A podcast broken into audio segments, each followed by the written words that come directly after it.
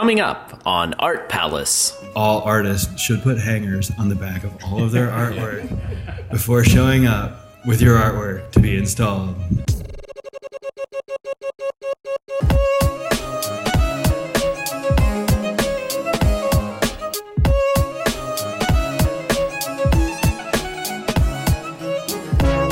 Welcome to Art Palace, produced by Cincinnati Art Museum. This is your host, Russell Eyrig.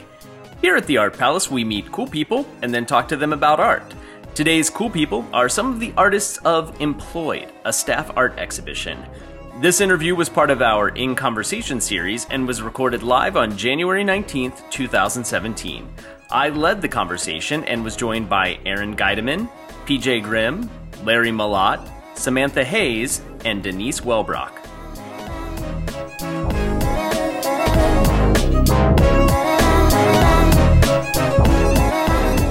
If you haven't been up to see the show, I think you should definitely check it out. But I'm guessing probably most people here have already seen it. And we're lucky enough to have five of the artists uh, speaking with us. And I thought we'd just go down the line at least first and just have everyone introduce yourselves and let people know.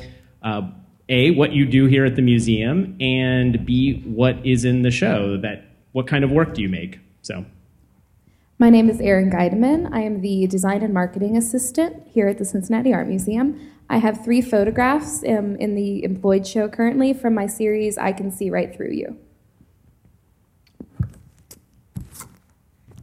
Uh, PJ Grimm. I'm a preparator here at the installation department. Uh, handle the artwork and do stuff like make mounts and do stuff like that. Um, my pieces are kind of hard to describe. I work with newspaper and cement and smash it all together and see what I can make.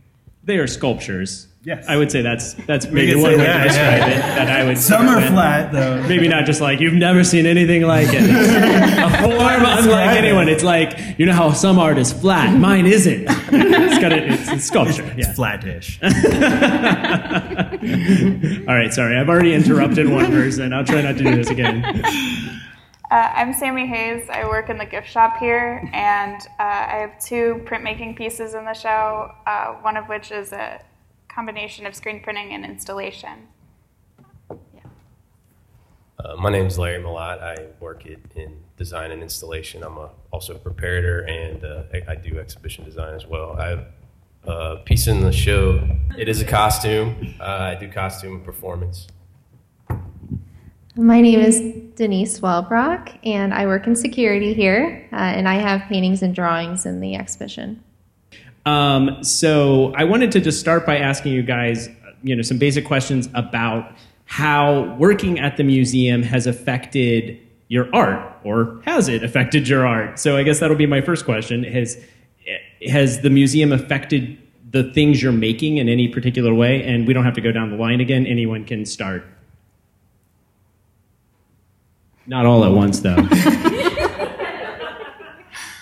Uh, yeah, it, it, it, definitely affected um, the way I finish my artwork. Uh, being in installation and handling artwork, and uh, what it takes to get artwork on display on the walls or whatever you need to do with it. It really makes you think about that when you're producing your own artwork and you're like, well, who could potentially ever be touching this or trying to deal with this mess that I'm creating now? And so I do think I think differently on how to finish uh, the final product. Hmm. Anyone else? Yeah, I'd say um, it's definitely influenced my art making as well. I started around my junior year of college and I could just see my work getting better with constantly being surrounded by the artwork in the galleries, and it just helped me produce at a quicker level and um, just really inspired my work making. So, yep. I, mean, I t- definitely agree uh, with, with PJ as far as the influence that's had, you know, the, the process that, that you go through hanging a show, but also the materials that we use, um, just the, the attention to detail, and then thinking about also the future, you know, storing moving, handling artwork. And I guess I'm kind of curious about the flip side of that. Is there anyone who maybe has had, is there any sort of negative reaction? Like, almost discouraging to be surrounded by like amazing art. I could see that having almost like a, uh, I, I can't, how, how am I expected to achieve this? Not that it's necessarily discouraging, but um, I some, sometimes find it's difficult to find the work life balance between working here and like working on my own art. Um, as a photographer, um, specifically somebody that still shoots film, um, I know I have like 15 rolls of film on my bookshelf that I just haven't been able to afford to get developed. So for me, that's put a little bit of a pause uh, on my art practice. Um, but still, I think being here and being surrounded by all of this artwork is just really enriching. And, you know, having these rotating exhibitions, we recently had a photography exhibition, and I found that incredibly inspiring. So it's just driven me to go out and make more pictures. So I was kind of curious about um, everyone's relationship to the collection. I grew up in this area, and I was curious how is this a was this a new discovery for you when you started working here, or is this something that you've been engaging with your whole lives? I've been coming to the museum. Uh, I remember coming in well in grade school, um, and I've just like throughout the course of my life tried to spend as much time as possible here. so I, I think that you know having this resource that I'm here when I'm here I can you know on my breaks go and walk through the museum and um, especially when the etching show was here that was like amazing um, it's just yeah it's super inspiring to be around it What was amazing about it for you? The etching show in Yeah. particular. Yeah. Um, at the time, I was doing a lot of etching. I've sort of moved over to screen printing now, but just like the level of detail and the range of values that they they get in their work, and the best part of it was having the magnifying glasses, and you could go around and like look at the little little lines. That was just like it was so exciting. Anyone el- anyone else? I, yeah, no, I, I grew up here too, and uh, my mom had me at the art museum always. So I've always been surrounded by this stuff. I remember the period rooms that uh, don't exist really anymore, but I get to see them still because uh, I get to go into storage and go, go and see all that fun stuff. So I remember things, and I'm like, hey, that used to be over here where the Rookwood is now. And I'm telling all these people who like were too young to be around for the period rooms about them. So. So ha- now I'm curious because I've never, I didn't even think about that. There are period rooms still stashed, but I assume like, you know, how do you do you see them in like basically in pieces or you know? Uh, yeah, kind of nicely arranged, but you know, uh, in, in their racks. Kim, and, Kim, do uh, I have to cut this out? I mean, Kim is, Kim is like r- Kim is like covering her face. Yeah. Are you gonna get an angry letter? Do I have to? Well, we have out? a conservator there too. Our storage is too. It's, uh, it's You're, I'm, I'm not saying like I, I, I know it's not going to be like lying in, on the floor. Like I, I'm just curious, like how one envisions a room when it's Well, like, no, yeah, it's it's unreal because when it used to be like a three dimensional thing you could walk into, now it is in a row, oh wow, stacked like panels. that's kind of great. Imagine like each wall being its own piece of artwork, Yeah. and then it being put into a rack next to the next piece of artwork. That's that sounds actually really great to see it that way. Actually, that's kind of really cool. To I'm I don't know. I could imagine that being almost an an interesting art piece in itself to see that the way in it's way, arranged that it way. could yeah. be for sure. So, um, I, anyone else have any sort of, I guess, we talked about mostly positive experiences. You had one sort of work life balance. Anyone else find that, you know, being at the museum, being surrounded, working with art makes it actually hard to make art? I'd say there, there's always a struggle of time. You know, when when you're at work, you can't can't create. So, Yeah. but the the inspiration that, that you get from being around and, and seeing behind the scenes. Uh, but but yeah, it's always um, you have to work to to make time to create. Um, So, what was your? I can't remember. You have you? Did you say your relationship? Like, how, are you from this area, Larry? Yeah. Originally. yeah, So you've been familiar with the collection for a long time too. Right. Yeah, and seeing the museum as you know before working here, it's kind of a, everything's kind of a mystery. You don't realize how fat, like how big, how how much, how much artwork there is that isn't out, and that's one of the things that we get to see.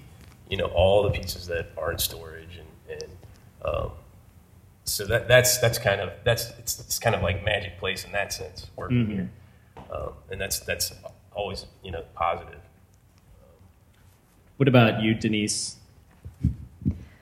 Yeah, I grew up in the area, and I one of the memories I have with coming to the art museum is I was in elementary school. I want to say late elementary, like fifth grade, and I remember um, just coming on a tour here. And then after that, I hadn't been here for years. I just kind of art wasn't really an interest until really late high school and early college.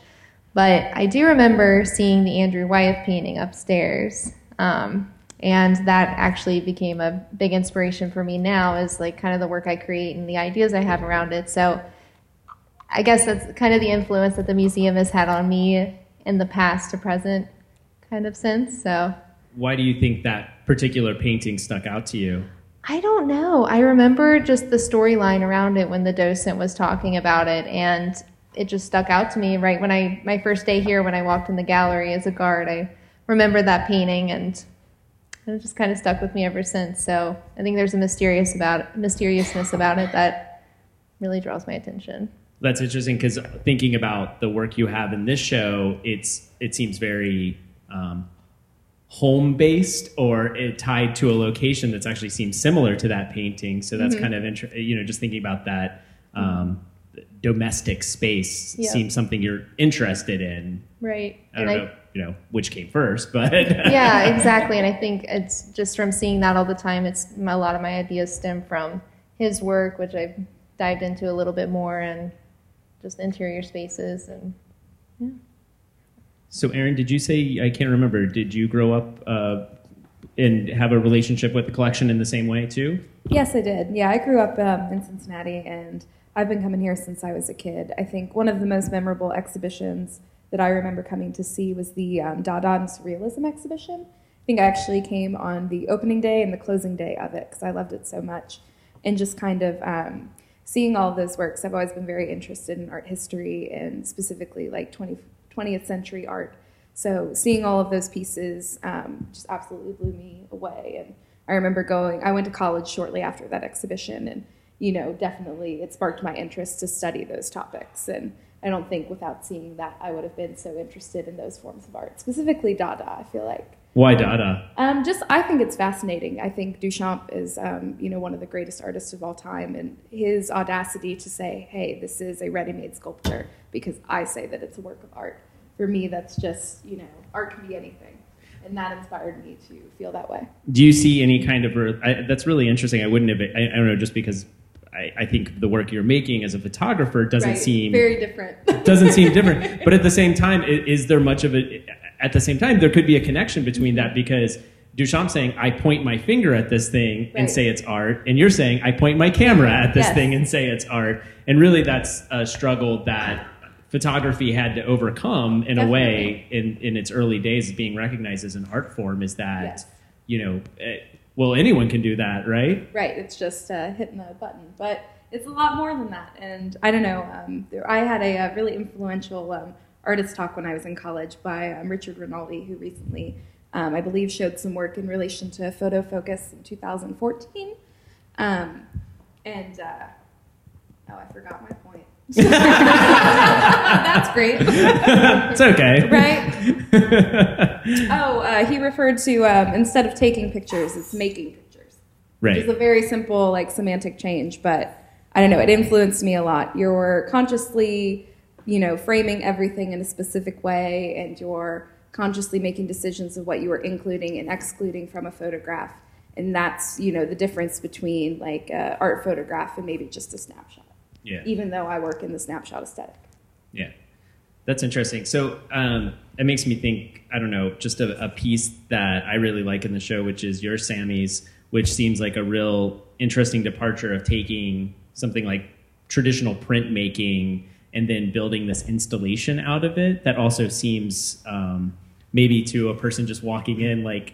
Just a, a casual scene you would see in like I don't know your grandmother's house of plants or something, and I just was kind of curious where that that sort of came from. Was that something you're just recently trying out as an artist, or is it you know something you've been doing for a while? Um, I started doing the plants uh, around this time last year. Uh, it was actually a project for class. Um, and I started it because I started keeping plants in my studio and I just like got so excited about buying more plants and filling my studio and trying to make it look like a jungle. And I was like, but why don't I make paper ones? And then they can have all the cute designs that I want on the pots on the plants. and so I just got really, really excited about that. And that's been like pretty much all I've done since then is just tons and tons of plants. That's great. Um, so I was kind of curious um, about, you know, actually the images that we're showing behind these guys uh, that we have scrolling. Most of them are pulled from their submissions to the show. So not necessarily what is in the show, but what they wished was in the show, sort of the things they uh, they picked out. And so I'm kind of curious about uh, if there were pieces that you were surprised made it in over other pieces of yours, or if you would have rather had something in the show that didn't make it in. I know, PJ, you said you had a feeling about this earlier. I did, I did mention this earlier. so I'll point you out. I was wondering if it was going to pop up again. Uh, you can describe describe describe it for us, though, if you want to talk about that my, piece. my one piece that uh, did get in and was kind of cool because it was picked for the images was the the egg, and it's like got a golden egg on the inside, and seems to be floating in another egg. And uh, that piece I did not expect to necessarily like get attention and like be Why not? I just because it's tiny, and they made the poster, and it looks giant. And then like, and when I brought it in, everybody's like, "Oh, but it's so small." The deception I of was not expecting that. I Uh, think I totally had that same reaction Yeah. too when I saw it in person. I was like, "Oh, that's tiny." yeah, it- you know, I mean, I thought it was big when I first made it, Yeah. but that's the, it was hard to get that size. Uh, but I have a piece that's scrolling behind us that uh, it was inspired by working here, and uh, I am a sculpture major, and I did stone carving. And working with this material, I noticed I can get it to kind of take like a marble uh, kind of look if I layer the paper and cement kind of loosely. So I started making a portrait bust by basically filling bags, uh, Ziploc bags, with the material mixed up and stacking them in a way so that they all fit together in individual pieces and put it all on a flag stand and it kind of looks like an abstract uh, portrait bust and i was all excited and i was like yeah this piece is going to get in the show and it didn't get in. but my moons made it in too and i didn't expect that Uh, Why didn't you expect the moons to make it in? there is just kind of last minute, and it was the last thing I was like, I can do this too. Uh, so I've been doing everything I can with these materials. It's paper pulp, cement, plaster, and I just mash it all together. Sometimes there's sawdust mixed into it, and uh, I started shoving it into bowls and kind of putting it into like the corners, and they look like rose petals. So I've made roses. I have a couple roses at home, and I didn't submit those, but maybe I should have and I decided to make the moons, but as like another way of you know using the bowls and the varying sizes, and I thought it was fun how they look like constellation kind of if you hang a whole bunch of them at once. So. But that's kind of, I, I don't know, that's interesting that in a way, maybe was there a little bit of um, bias in your own head about the pieces based on your own sort of work on them and time involved? Exactly. Yeah. And, and so it's just kind of funny to think about that as far as work ethic and those ideas of, of working and, oh, this is, you know, it's funny because I see that a lot in guests at the museum is that that's a big, com- if they look at a piece of art and they feel like, well, they didn't do much here. there's a, there's an expectation of a certain work ethic and, oh, well, we expect somebody to have, uh, it's the old, just like we were talking about with Duchamp, like, well, I could have done that, right? Eh. And it kind of goes to show you, though, that when you know the reality of what you've done, and it doesn't really matter because the whoever, you know, the juror for the show obviously felt differently, you know, they preferred this piece. So um, that's interesting, though. But I agree, I would have put that shit piece in the show, too. if I was Jer, I remember when I looked at it, I saw that piece and I was like, "That's amazing! I love that sculpture. Why is that not in there?" Thank you. You're welcome. That's yeah. I, that was my first uh, one of the first pieces that stood out to me too. I was like, oh, I, I love that. And actually, I, I'll admit I didn't even see the um, the sort of connection to a portrait bust either. I just I was just attracted to the those sort of almost pillowy forms that you said I guess were made by Ziploc bags. So so the the way that they look like so soft almost, but then knowing that they're they're very rigid, and so I, I like that. Um, Erin, did you have something else you were you were going to say? Yes, definitely. So, um, like I said earlier, my the works that I have on display are from a series um, that I made for my senior thesis in college. And um, the series is about um, a very good friend of mine who was shot in the stomach. And it was very um, hard for me to speak about the work without any of the photographs of him being included in the exhibition. Um, Russell did put one up for the slideshow. So if you see a gentleman laying on a bed, um, that is the image that I'm referring to. So for me, it was just very difficult to speak about these three, although they're very important images within my 40 image book, um, that didn't necessarily, I guess they're more ancillary images or auxiliary images that kind of um, go into more of the symbolic meaning um, behind uh, the trauma that he faced. But without him actually being there represented, it was very difficult for me to uh, talk about that work. Yeah. Any anyone else have uh, anything that kind of were surprised uh, didn't make it in over something else, or you're looking like Denise like nah. the one piece that uh, didn't get in is um, just a it's a painting of an egg and then a paper towel, and there's no space. It's just all you know a flat space. There's no dimension or anything, and a lot of my other pieces have depth, space, dimension, like high contrast, and it really wasn't a surprise. I just threw it in because I could have six images and, and yeah. So and again, probably my favorite piece when I was looking through your work. Yeah, of those submissions, I looked. I was like, I love this one. Maybe maybe it's because it was the new thing too. Like it, Yeah. maybe that was also I had seen the other work because I'd already seen the show, and then when I looked through the submissions, I was like, but that's amazing. Look at that. that is a newer piece. So I, lo- I love that it is so flat. Like I thought that was really great. So I don't know. It was my favorite piece. But Well, thank you. um, yeah. Um, so so Larry, I've been dying to ask you about you. You actually only submitted one piece, and your piece in the show is very directly tied to the museum. Right. So I was I was hoping you could. Why don't you describe the piece in case uh, these folks don't haven't seen it? It has been up on the screen, but uh, you can just describe it for everybody. So this piece uh, I used, um, it's a costume with fringe, uh, black fringe, um, and what I and the reason why I only submitted one piece was because that's the one that I wanted to, be in the show. Um, Well, well, well. so Larry gets what Larry wants. all right, so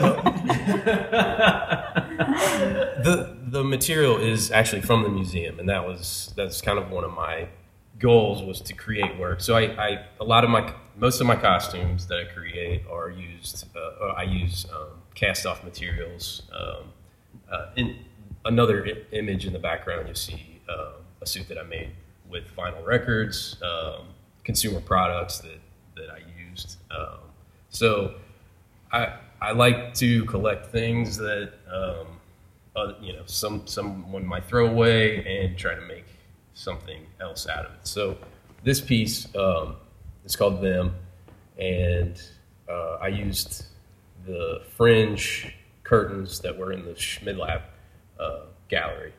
Um, that were cut down and were going to be thrown away. So I collected some of them and made a suit out of it. Um, and well, that's you know my hopes was that someday it could be back in the museum. And when we had this opportunity, I was like, that's that's the one. So that's it. So, the, yeah, I I died laughing when I walked in and saw that piece. Uh, not be, not like. well, and then I said, "You call that art?" No. Now, to add more context to to this, a lot of people, patrons, probably people within the museum didn't really like the curtains that were in Yeah. that gallery.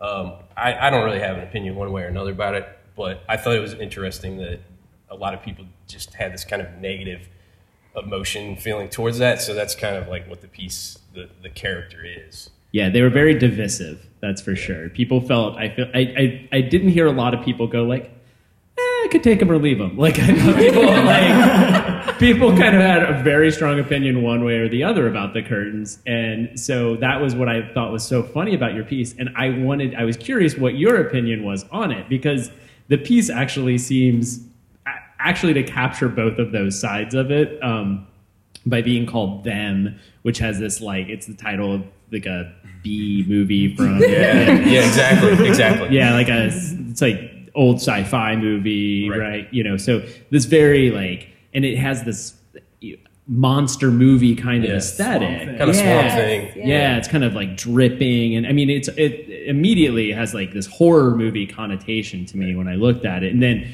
so it was really great when I saw the title reflected that because I was like, oh, this is so much. So this thing that was just sort of the terror of so many people's lives. Oh, the curtains! Oh, the curtains in Schmidlapp! Oh, you know, I thought it was so funny to make it into this like literal monster. Yeah. it's like terrorizing the museum. I thought it was so funny. So I'm glad. I'm I'm glad to hear that you. So it sounds like you you actually maybe like them in some ways, or Uh, like I said, I, I you know I see both aspects of the argument. I mean, I think it was a good thing to try. Um, it isn't necessarily museum. Like that's my opinion. Is it's not really, you know, museum. I don't know. It's just not the right feel for the museum. But again, this is just my opinion. I, I didn't hate them. I wasn't, you know, I wasn't writing letters or anything like that. Put it on record that you Larry didn't, you didn't the start a letter writing campaign. no kidding. Anyone else have any feelings about Schmidlapp curtains? They were before my time. that you didn't. You were. You never saw them. No, I think I must have uh, missed that uh, opportunity. Aw. I, I personally miss them. I, I, I actually The really. tactile chasing the feel, kids like through running them? your hand. Exactly. Is they around from? I miss them. I, I just feel like they were. s I it was so unusual, and I wa- I remember the first time I walked into that gallery. I hadn't been to the museum in a while. It was before I worked here, and I saw them, and I just. I had never seen anything like it. I basically, it's like you're saying, this does not feel like a museum, and that's why I liked it. I was like, I genuinely, this is the most surprising experience I've had in a museum in a very long time. And I walked in, and also the way they absorbed light, and it was so dark, which was another people uh, people hated. And- Cook hazard. and yeah, pro- possibly dangerous, but you know, it was it was so it was so exciting because you were just like to me, I walked in and I had no idea where like space began and ended because of the way they they like played with light and, and so I I just loved them and they were so like kind of theatrical too. Right. So I just I thought they were great. So I, I I'm happy to see them back in the museum and and even more happy to see them as a monster. so, um, PJ, uh, why why the obsession with the Campbell County Recorder? They just keep delivering it to my house. I, I bought a house in Bellevue, and they keep sending me the paper, and uh, I'm like, I got to make good use of this. I don't want to just put it out to the recycle bin. So that's actually where it started. Do you read the articles? No. No.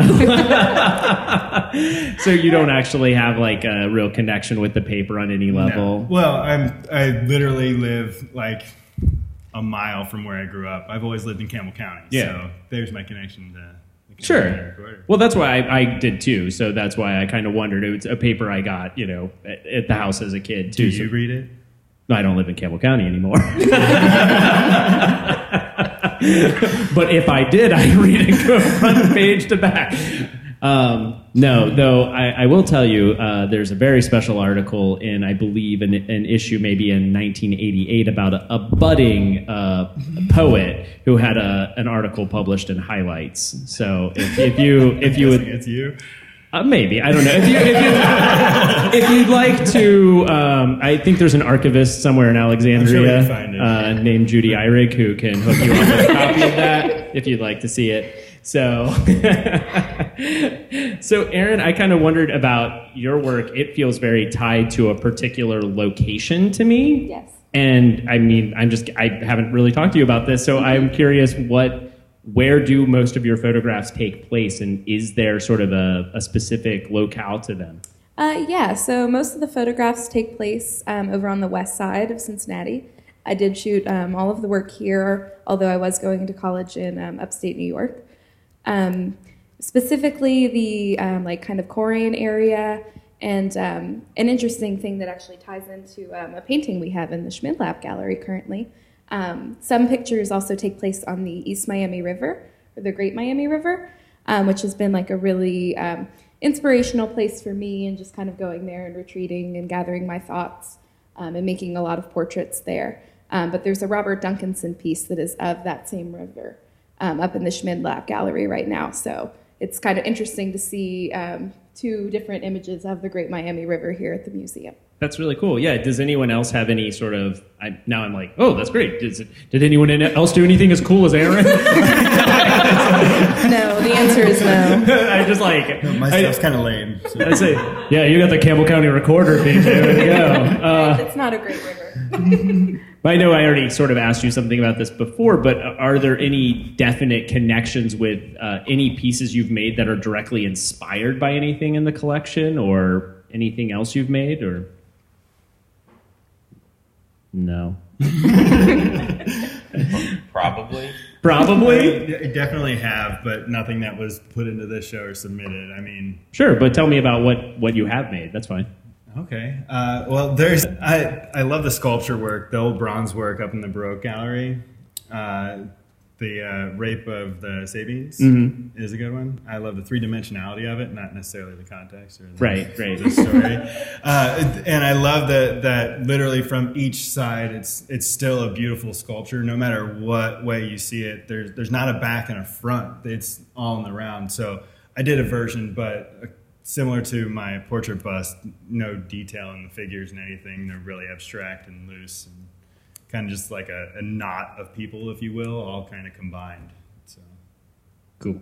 yeah. Anybody else have anything that's you can make a definite connection to anything or All right, we'll go away from that dead end. um, what I guess um, I was interested. I know you talked a little bit about shows that inspired you too. Have there? Has anyone else have any? And, and Sammy, you talked about the etching show. Um, any other big exhibitions that you've seen at the museum that had a lasting impa- impact on you? Um, Another one for me was um, Eyes on the Street that uh, Yeah. Brian Sholis curated. Absolutely incredible exhibition. Um, Jill Magid, who had a piece, um, Evidence Locker, in that show, had come and spoken at my college um, while I was a student, and I was blown away by her work then. And then seeing it here at the museum, I was like, oh my God.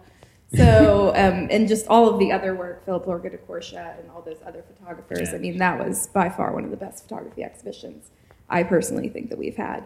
Um, and Kentucky Renaissance, too, I thought was really incredible to see um, all of those wonderful contemporary, um, or kind of contemporary. I guess they were making work in the 50s to the 70s. um, but, you know, those modern photographers making work that had, um, uh, that addressed kind of contemporary issues um, and just kind of that community element. I thought that was an excellent exhibition. And I was so excited to see that because besides Ralph Eugene Meatyard, I had not heard of any of those. Yeah. Yeah, that Eyes on the Street was an amazing show. I thought so too, and I thought it was really interesting because a lot, at, at first glance, I thought a lot of that work would be really difficult for some viewers. Um, but when I would tour people through that show, they people loved it. Right. actually. It's such visually striking work. I think that um, alone kind of uh, like made it stand apart. And I think something, not that say Kentucky Renaissance um, wasn't as visually striking, but just that um, I think of Kentucky Renaissance was more of a photographer's exhibition, whereas Eyes on the Street is more universal. yeah. Um, what were you gonna say? I, I was in love with uh, the Wesselmann exhibition we did not too long ago. Um, some, I mean, some of his pieces were just unbelievable, and his those uh, the laser cut metal drawings like that they're not classified as a sculpture, they're not classified as a drawing, and or at least he likes to think they're not. And, Yeah.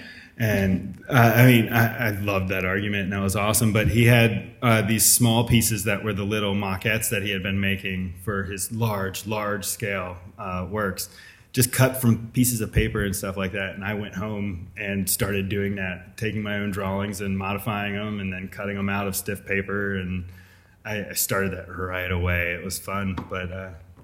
You get you asked earlier about uh, how this place kind of affects your, your work on art and my, my artwork at home. And honestly uh, with what i do here making mounts and the stuff i do i kind of making artwork all day every day with little pieces of brass and plexiglass and we're constantly cutting things out of cardboard and putting things together. And it, I, that's where my art is really spent now. I'm creating here so much especially with the samurai show. Once that ends maybe i can make something of my own again. But it's it's a lot of work. And Yeah. uh, that show the westman show i have to admit it's like we were putting stuff on the wall and i was going home and cutting things out taping them together and playing with it Oh, that's fun. So it really directly like you're you're going in and handling the stuff and putting it up on the walls and then going home and basically trying out the same techniques. Exactly. Like I figured if he was doing the maquettes, just like with scotch tape was what he was doing, colored pieces of paper. I was doing it a little cleaner and trying to make them look like finished pieces by using like medium and gluing the pieces together. Or actually, uh, I did a piece where I cut out the figure the way I liked it and I placed nails into a board and then I glued them onto the nail so it's floating in front of the piece, kind of like one of his laser cuts, but cheap Yeah. and made out of paper. but you, oh, how economical. um, since you guys are all, I, I actually didn't know coming into this tonight that everyone was from here originally and has this sort of long uh, connection with the museum. So I'm kind of curious: are there any pieces on that you really love that are that you are not on view right now that you wish would be on view? Because I, I know everyone always has those. Native American art. Yeah, just in general. Yeah. It's- Period. What do you What do you love about it? the costumes. Or is it more just a political thing? Like you Well, feel no. like it should be on. I think it should, but Yeah. uh, the costume work and you know the history, uh, but Yeah. yeah, visually the costume for me and and uh, kind of the rituals that went with that, and know, it's hopefully someday that they'll come back. Um, the African work is now out again, which But there is a lot more that could come out with the African stuff if we could ever find space. Yeah, yeah.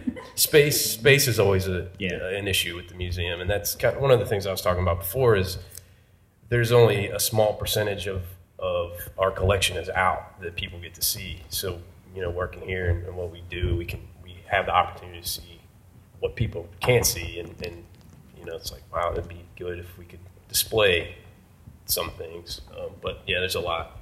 Yeah, I never would have. That's such a cool connection. I would have never thought about the sort of performative nature of those works of um, Native American works, and also some of those African dance pieces. Those are that's really cool to make that connection. Anyone else have? I, and obviously, you guys know better than probably most people how much effort goes into putting this work out. So you know that this is this is dream dream world. I know it's not like just you get to snap your fingers and we can do that. So I'm just curious what what those things you you miss are. Uh, one of my first artistic influences was Degas, and a few years ago we had a Degas exhibition here, and we have about I, I think it's seven pieces, if I remember correctly, of Degas in storage, and you can I from what I remember have them out once every seven years because they're so sensitive to light, but they're so beautiful. And yeah, I wish I could see those all the time, but just to keep them looking as good as they do now, we have to keep them away for a while. So Yeah, that's the shame when we have great things that are just our works on paper that you mm-hmm. can only show for such a short period of time, and you're like, oh, I, wish we could show this all the time. Those Degas are amazing. There are a lot of photographs like that too, because Yeah. they're also light sensitive works. So I think we had um, Ryan McGinley's Petra up um, where our Andy Warhol currently is, um, and that was on view for a little while. I was sad to see that go. We've had some other uh, photographs as well, um, and then I've been working on our annual report. So I just saw the um, recent accessions that we've got, and uh, those works haven't been out on view yet, but um, would really love to see Gregory Halpern in the gallery. Um, the Albrecht Dürer Adam and Eve that was up with the Master Cats. Albrecht Dürer is like my favorite ever. We do. Yes, I'm so ready. so ready. Good news. so excited. Um, that one, and then there's a painting called, uh, I'm going to mess up the pronunciation, but The Terrace at Méric uh, by Frederick Bazille. Sounds good to me. we'll go with it. Um, and that one had been up for a while because I like remember before working here coming, and that was like first stop for me all the time. Um, it was unfinished, so there was like a lady on a bench that was sketched in in charcoal, and Oh, she yeah. looked like super ghostly. Um, but the rest of it was all painted, and yeah, it, I have a picture of like the day I had my interview here, me next to that painting, like. I love it so much. And then I was taking my friend through the museum one day, and I'm like, and my favorite painting's in here, and it was gone. and I'm like, all right, well, it was here, I promise. Yeah, every, everyone's had that experience. Yeah, things move around, and yeah, it's it's better to happen in that instance than when you're in the middle of say a tour and you're Right, walking right. and you go, "Ugh." I should have done a walkthrough first. Maybe I should have called you and told you. I, or yeah, I'll blame you, PJ. yeah, you could have called me, man. Come on. sorry. well, um, this is my favorite part because I've been dreaming about this for a while. Is that I get to play Phil Donahue now and uh, walk down, and if anyone has any questions. And I'm looking so in your general direction, Kim and Josh, because you, you guys can. Uh, You got a question for me, Josh?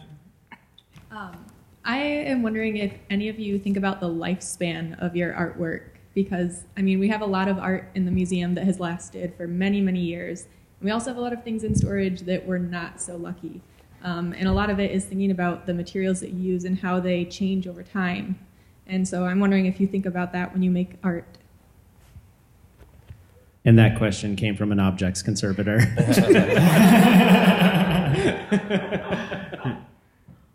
Often I just think this is not going to be able to be conserved. So good luck. All hope is lost. Uh, it depends on, on what I've been wor- what media I'm working in, but not really, not anymore. It's more I, I think about the preparator and whether or not they're going to be able to handle the artwork without it just crumbling in their hands.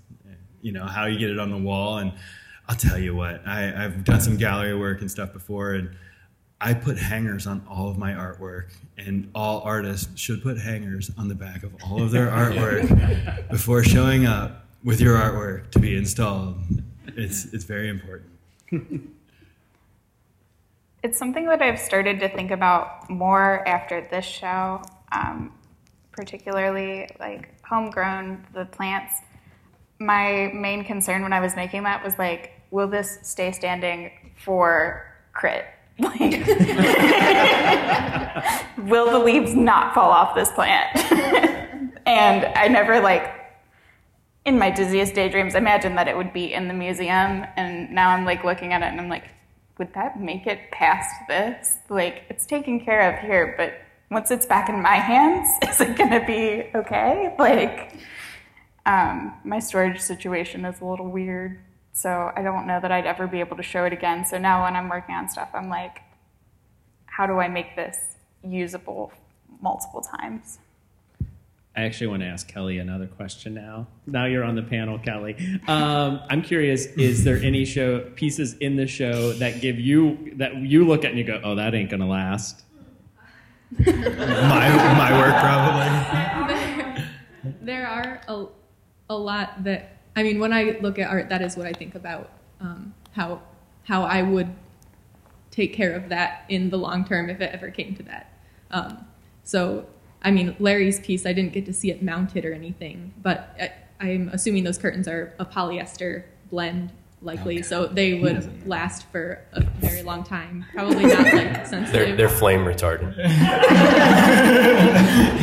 They I, I researched. But, was- I that mean, was I part of have, it. I have talked to some of the artists already about their, like Josh I've talked to him about the resin that he uses and that maybe it will yellow over time if he exposes it to too much light. Um, so that is something that I think about, and yeah, I just I wonder if anyone else thinks about that too, just because you know the art doesn't things don't last forever, and is it just the creation of the art, and you don't really care what happens to it after that, or do you really want that tangible thing to last? I think I think you you have to kind of balance that. And, and working here and working with conservators, you do think I do think of I think of those things, but you do have to balance like because and also with contemporary you know modern materials, I don't know what plexiglass is going to do. I have no idea, so I could ask, you know I could ask you, but who knows? I mean, I'll tell you when I was making the the eggs for that piece, uh, it was more about whether or not they would survive the process of me creating them, and they're so thin. They literally are like eggshell thin. Uh, so I mean, will they last time? I don't know, but they survived my car ride here, and I was really happy with that. Are there any more audience questions? Oh, one over here. First just wanted to say thanks to all five of you because seeing the show, and I know there were many more than you guys, it was it just made another reason, um, an emotional uh, deposit in my bank account with the museum, and knowing it's like God, I should have thought of that when I got out of college, like get a job and security at the museum. But uh, I mean, I just think it's it's lovely. Um, but my specific question is for Larry because I did some background on the Nick Cave show when it was Mhm. here, and your pieces just spoke to me, and I think Nick would be proud. And uh, and I was just, and then when I see the pieces that didn't make it into the show, I would love for you to talk about the guy standing in the middle of the street. Yeah. Talk That's about that records. That was the character because it's so powerful. So thank you. Um, that character is called Beast Mode, and uh, he's made a vinyl record. That particular version of him is made of vinyl records. Um, they were vinyl records that were uh, thrown away basically um, by uh, uh, another part of the forest, which is in OTR on Main Street. Um, so I became friends with the owner, Mike, and he's weekly would throw them away, just stacks and stacks of records because he didn't have any place for them. And a friend of mine pointed that out to me, uh, and so I just started collecting them and made that suit. Um, as far as Nick Cave, you know, I didn't, we didn't, I didn't really get to talk about it earlier, but um, that was very influential um, on me. That that exhibit, I was able to uh, help. I was in school at the time, and um, you know, I had done costume work in the back in the in the past, but not not in the fine arts realm. And seeing his show, I was like, well, okay, you can do that in the gallery and see how people react. So that that was you know a big impact on me seeing that show. Um, but thank you.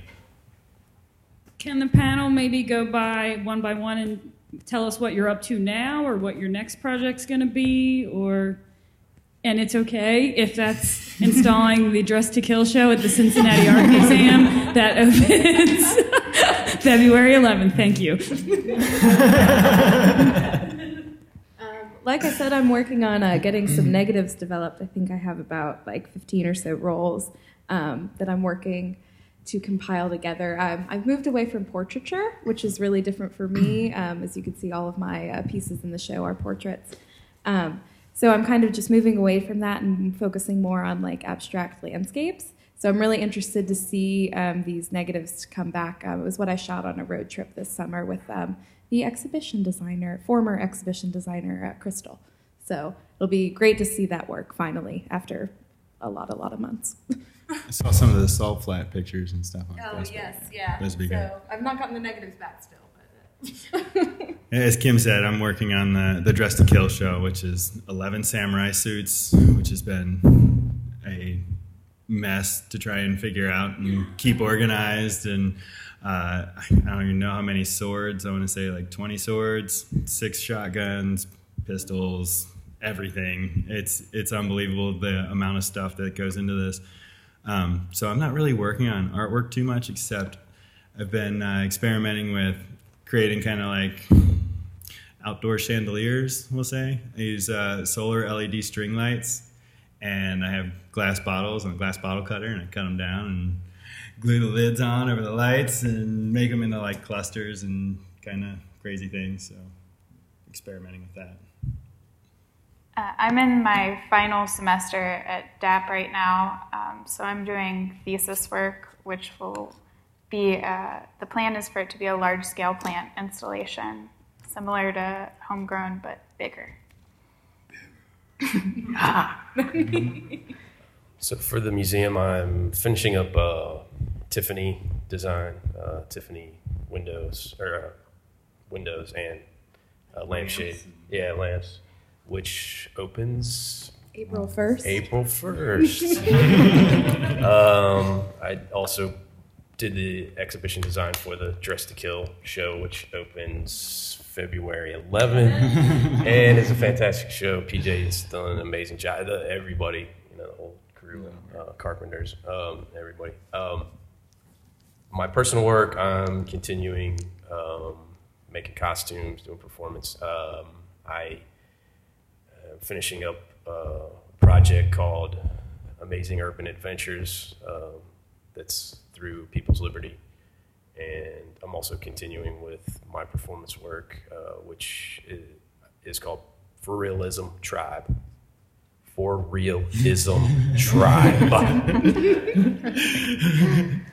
So uh, currently, I'm working on a few commissions for family and friends. Um, but my personal work, I'm trying to really focus on my charcoal drawings. I I work with both painting and drawing, but um, just trying to stay focused on the charcoal work because that's what I'm most comfortable in and just enjoy doing a lot more. Um, trying to stay at a smaller scale. A lot of my work is really big. And actually, Kelly, to answer your question, uh, my blue sink drawing that's in the show, I, I, I did think about that and also I, how I was going to hang it so you guys could hang it.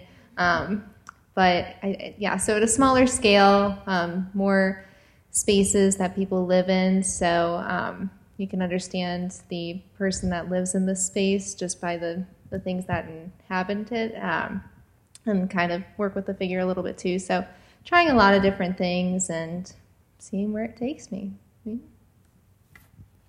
Well, I want to thank you guys all for being here tonight, and thank you all for coming tonight.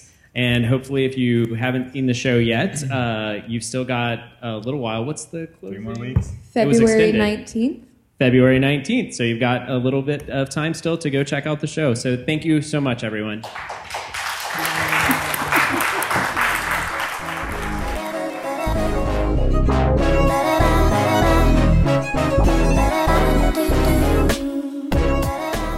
Thank you for listening to Art Palace. We hope you'll come visit the Cincinnati Art Museum and have conversations about the art yourself. General admission to the museum is always free, and we also offer free parking. Special exhibitions on view right now are The Poetry of Place, William Clift, Linda Connor, and Michael Kenna. The Book of Only Enoch and the Jackleg Testament, Part 1 Jack and Eve. And of course, Employed, a staff art exhibition, which closes on February 19th, so come see it soon. Opening on February 11th are Dress to Kill, Japanese Arms and Armor, and Transcending Reality, The Woodcuts of Kosaka Gajin.